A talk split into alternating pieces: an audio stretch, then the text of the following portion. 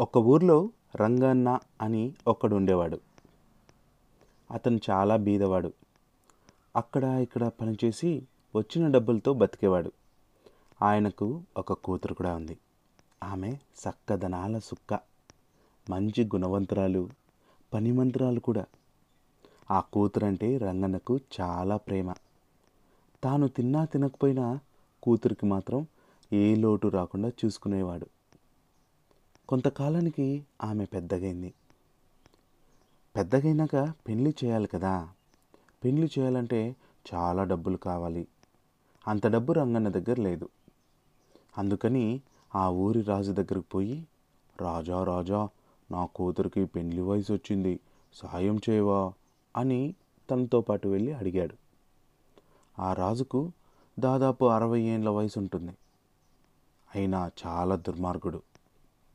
రంగన్న కూతురి అందాన్ని చూసి ఇంత అందమైన పిల్లను ఎవరికో ఇచ్చి ఏం పెళ్ళి చేస్తావు? నాకు నచ్చింది నేను చేసుకుంటా అని అన్నాడు. ఆ మాటలకు రంగన్న అదిరిపడ్డాడు. ఇవ్వను అంటే ఏం చేస్తాడో ఏమో అని భయపడి లోపల లోపలే తిట్టుకుంటూ సరే అన్నాడు. విషయం తెలిసి రంగన్న కూతురు ఇక కళ్ళ నీళ్ళు పెట్టుకొనింది. ఆ ముసలిరాజు నుంచి ఎలా తప్పించుకోవాలబ్బా అని ఆలోచించి ఆలోచించి రాజా నువ్వంటే నాకు ఇష్టమే కానీ నాకు పెద్ద బంగారు ఆవును చేయించివ్వువా? అలాగైతేనే చేసుకుంటా అని చెప్పింది. రాజు సరే అని. ఆమె కంటే పెద్దది ఎత్తైనది ఒక బంగారు ఆవును చేయించి ఆమెకిచ్చాడు. ఇక అలా పెళ్ళి రోజు రానే వచ్చింది. ఆమె పట్టుచీర కట్టుకొస్తానని లోపలికి పోయి ఎవ్వరికీ కనపడకుండా మెల్లగా ఆవు లోపల దూరి దాచిపెట్టుకునింది. ఎంతసేపైనా ఆమె రాకపోయేసరికి రాజు పెళ్ళికూతను తీసుకురమ్మని భటుల్ని పంపించినాడు. వాళ్ళు పోయి చూస్తే ఇంకేముంది? ఎక్కడా కనబడలేదు. ఆ రాజభటులు భవనం మొత్తం వెతికారు. అడుగడుగునా వెతికినారు. అయినా దొరకలేదు. ఆమె ఎక్కడుందో ఎవరూ కనిపెట్టలేకపోయారు. దాంతో ఆ రాజు పెళ్ళి ఆగిపోయింది. రాజు ఇంట్లో ఉన్న ఆ బంగారావును చూసి పెండ్లే ఆగిపోయింది. ఇక ఈ బంగారావు ఎందుకు? దీన్ని తీసుకుని పోయి అమ్మేయండి అన్నాడు. భటులు సరే అనేసి దాన్ని తీసుకొని పోయి ఒక సంతలో అమ్మడానికి పెట్టి పక్క ఊరి రాజు కొడుకు ఆ ఆవును చూసి అబ్బా ఎంత చూడముచ్చటగా ఉంది ఇది అనుకొని దాన్ని కొనుక్కుపోయి తన గదిలో పెట్టుకున్నాడు. ఆ రాజకుమారునికి అంతకుముందే పెళ్ళి కూడా అయింది. ఆమె చాలా టక్కరిది. చీటికి మాటికి మొగుంతో కొట్లాడి పుట్టింటికి పోయేది. ఎప్పుడూ పుట్టింట్లోనే ఉండేది. ఆ రాకుమారుడు బంగారావును తెచ్చుకున్నప్పుడు కూడా ఆమె పుట్టింట్లోనే ఉంది. బంగారు ఆవు రాజకుమారుని గదిలో ఉంది కదా. రోజు రాత్రి కాగానే ఆవులో దాక్కునున్న ఆమె బయటకొచ్చి అక్కడున్న అన్నం పండ్లు ఏమైతే ఉన్నాయో అన్నీ కూడా మళ్ళీ ఎవరికీ కనపడకుండా తినేసి ఆవు లోపలికి దూరి దాచిపెట్టుకునేది. రాజకుమారుడు ఇదేందబ్బా? నేను తినకుండానే రోజు పొద్దున కల్లా అన్నీ మాయమైపోతూ ఉన్నాయి. ఇదేందో కనుక్కోవాలా? అని అనుకున్నాడు. ఆ రోజు రాత్రి నిద్ర రాకుండా చిటికిన వేలు కోసుకొని దానికి నిమ్మకాయ పెట్టుకున్నాడు. వేలు సుర్రుమంటూ ఉంటే ఇక నిద్ర ఎక్కడి నుంచి వస్తుంది? దాంతో మంచం మీద కదలకుండా పండుకొని ఒక కన్ను తెరిచి చీకట్లో బాగా చూడసాగినాడు రూమ్ అంతా ఆ గదంతా అలా చూస్తూ ఉంటే ఆవు లోపల ఉన్న ఆమెకు ఈ విషయం ఏమీ తెలియదు కదా. దాంతో ఎప్పట్లాగే అర్ధరాత్రి కాగానే బంగారు ఆవులోంచి బయటకొచ్చి అన్నీ తినడం మొదలుపెట్టింది. అది చూసి రాకుమారుడు వెనకల నుంచి చప్పుడు చేయకుండా నెమ్మదిగా ఆమె దగ్గరకు వచ్చి చటుక్కున చేపట్టుకొని ఎవరు నువ్వు? దేవతవా దయ్యానివా రాక్షసివా మానవకన్యవా? చెప్పు అని అడిగినాడు. అప్పుడు ఆమె కళ్ళల్లో నీళ్ళు కారిపోతూ జరిగిందంతా ఏడుస్తూ చెప్పింది. అప్పుడు ఆ రాకుమారుడు ఆమె కళ్ళు తుడిచి ఇంకేం భయపడొద్దు ఇప్పటి నుంచి నువ్వు నాతోనే ఉండు అంటూ ఆమెను పెళ్ళి కూడా చేసేసుకున్నాడు. ఆమె ఆ భర్తని అత్తమామలను దేవతలాగా చూసుకునేది. పని వాళ్ళ దాసీల కష్ట సుఖాలను కూడా కనుక్కొని అవసరమైన సహాయాలు చేసేది. అందరికీ తలలో నాలుకలా తయారైందంటే నమ్మసక్యం కాలేదు. అంత మంచిగా తయారైంది. రాజు ఆ రాజు పెద్ద భార్యకు ఈ విషయం తెలిసి ఉరుకులు పరుగుల మీద ఇంటికొచ్చింది. చిన్న రాణిని చూసి ఇబ్బా ఇది నాకన్నా చూడముచ్చటగా అచ్చం నెమలీగల అంత అందంగా ఉంది. దీన్ని ఎలాగైనా ఇక్కడ నుంచి తరిమేయకపోతే రాజు నా వంక అస్సలు చూడ్డు అని అనుకునింది. ఒకరోజు చిన్నామె దగ్గరకు పోయి మన తోట చాలా అందంగా ఉంటుంది ఒకసారి పోయిద్దాం రా అని తీసుకుపోయింది. అక్కడ ఒక పెద్ద చెరువు ఉంది. ఆ చెరువు దగ్గరికి తీసుకొని పోయి నువ్వు అందంగా ఉన్నావా? నేను అందంగా ఉన్నానో? నీళ్ళలో చూసుకుందామా?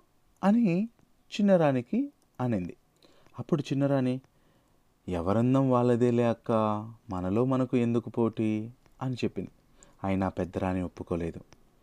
దాంతో సరేలే చేసేదేముంది అనేసి చెరువులోకి తొంగి చూసింది చిన్న రాణి వెంటనే పెద్దరాణి వెనక నుంచి దబీమని ఆమెను చెరువులోకి తోసేసింది.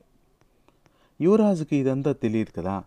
దాంతో చిన్నపిల్లం కనపడక కళ్ళనీళ్ళతో చుట్టుపక్కల రాజ్యాలన్నీ వెతికించాడు వాళ్ళ వాళ్ళ సైన్యంతో కానీ ఎక్కడా దొరకలేదు. చెరువులో పడిన చిన్నరాణి కొంతకాలానికి మాయమైపోయి ఒక అందమైన వేయి రేకుల తామరాపువై పుట్టింది. ఒకరోజు రాకుమారుడు చెరువులో తన ఫ్రెండ్స్తో పాటు ఈదలాడుతూ ఉంటే వాళ్ళకు తామర పువ్వు కనబడింది. అబ్బా ఎంత అందంగా ఉంది ఈ తామర పువ్వు! అనుకుంటూ అందరూ దాన్ని పట్టుకోవడానికి ట్రై చేస్తున్నారు కానీ అది ఎవ్వరికీ దొరకలేదు. ఆ తామర పువ్వు రాకుమారుడు ఎటువైపు వెళ్తే అటువైపు రాసాగింది. అది చూసి మిగతా వాళ్ళందరూ ఇదేందబ్బా అనుకుంటున్నారు. ఆ రాజు కూడా ఇదేంటి?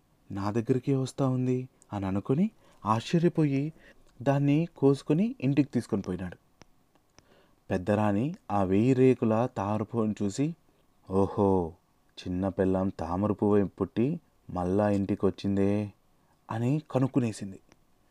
వెంటనే దాని రెక్కలన్నీ ఇష్టం వచ్చినట్టుగా తెంపి అలా పెరట్లో విసిరిపారేసింది పెరట్లో పడిన ఆ తామర పువ్వు అన్నీ కూడా మళ్ళీ మల్లె తీగై మొలిచి రాత్రికి రాత్రి పెద్ద చెట్టై కుప్పలు తెప్పలుగా పూలు కాయసాగింది. ఆ పూల వాసన రాజభవనం అంతా నిండిపోయింది. రాకుమారుడు ఇదేందబ్బా ఇంత మంచి వాసన వస్తూ ఉంది అని మల్లెపూలన్నీ తెంపుకొని గదంతా చెల్లుకున్నాడు. పెద్దరాణి ఆ మల్లెపూలను చూసి ఓహో ఇది మళ్ళీ మల్లతీగై పుట్టిందా? అనుకుని రాజు బయటకు పోయినప్పుడు ఆ చెట్టు మొత్తం పెరికి కుప్పేసి కిరిసినాయలు పోసి అంటించింది. అది కాస్త కాలి బూడిదై కాగానే దాన్ని ఊరి బయట పాడేసింది. వెంటనే బూడిద పడిన చోటల్లా రాత్రికి రాత్రి పెద్ద పెద్ద మామిడి చెట్లు మొలిచినాయి.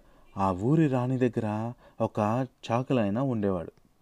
ఆయన బట్టల మూటెత్తుకుని వస్తూ ఉంటే మామిడి తోట కనపడింది. ఇదేందబ్బా? నిన్నటి వరకు ఇక్కడ ఒక్క చెట్టు కూడా లేదు. రాత్రికి రాత్రి తోట తయారైందే అని ఆశ్చర్యపోయినాడు. తోట మధ్య పోతూ ఉంటే ఒక చెట్టుకు పనసకాయ అంత పెద్ద మామిడికాయ కనపడింది. ఇదేందబ్బా? ఇంతలా ఉంది? నా జీవితంలో ఇంతవరకు ఇంతలా పండు నేను ఎప్పుడూ చూడలేదు అని అనుకుని నెమ్మదిగా దానిని తెంపి పెద్ద గోనె సంచిలో మూట కట్టుకొని ఇంటికి తీసుకొని పోయినాడు.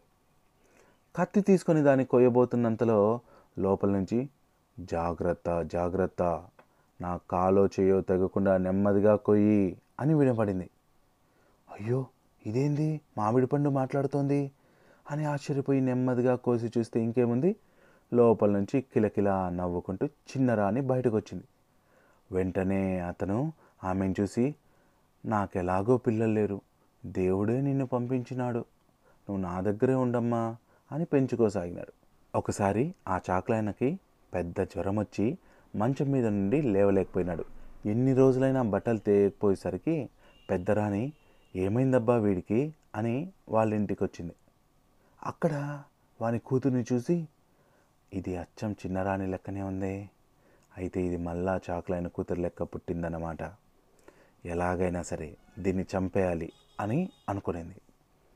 ఇక ఇంటికి పోయి మంచం మీద పడుకుని అమ్మా అబ్బా అని మూలగడం మొదలుపెట్టింది. అది చూసి రాజు ఏమైంది? అట్లా బాధపడుతున్నావు? అని అడిగినాడు. దానికి ఆమె తల పట్టుకొని నిన్నటి నుంచి ఒకటే తలనొప్పి. ఎన్ని మందులు వేసుకున్నా తగ్గడం లేదు. మన చాకులాయన ఉన్నాడు కదా. ఆయన కూతుర్ని చంపి ఆ రక్తం నా తలకు పూస్తే తప్ప నా నొప్పి తగ్గదబ్బా అని చెప్పింది. ఆమెది దొంగ తలనొప్పి అని రాజకుమారుడికి తెలియదు కదా. వెంటనే మంత్రిని పిలిచి ఆ చాకులాయన కూతురిని చంపి నెత్తురు తెమ్మన్నాడు. మంత్రి బట్టలు తీసుకొని పోయి చాకులాయన కూతురికి వాళ్ళ ఇంటి దగ్గరికి పోయినాడు.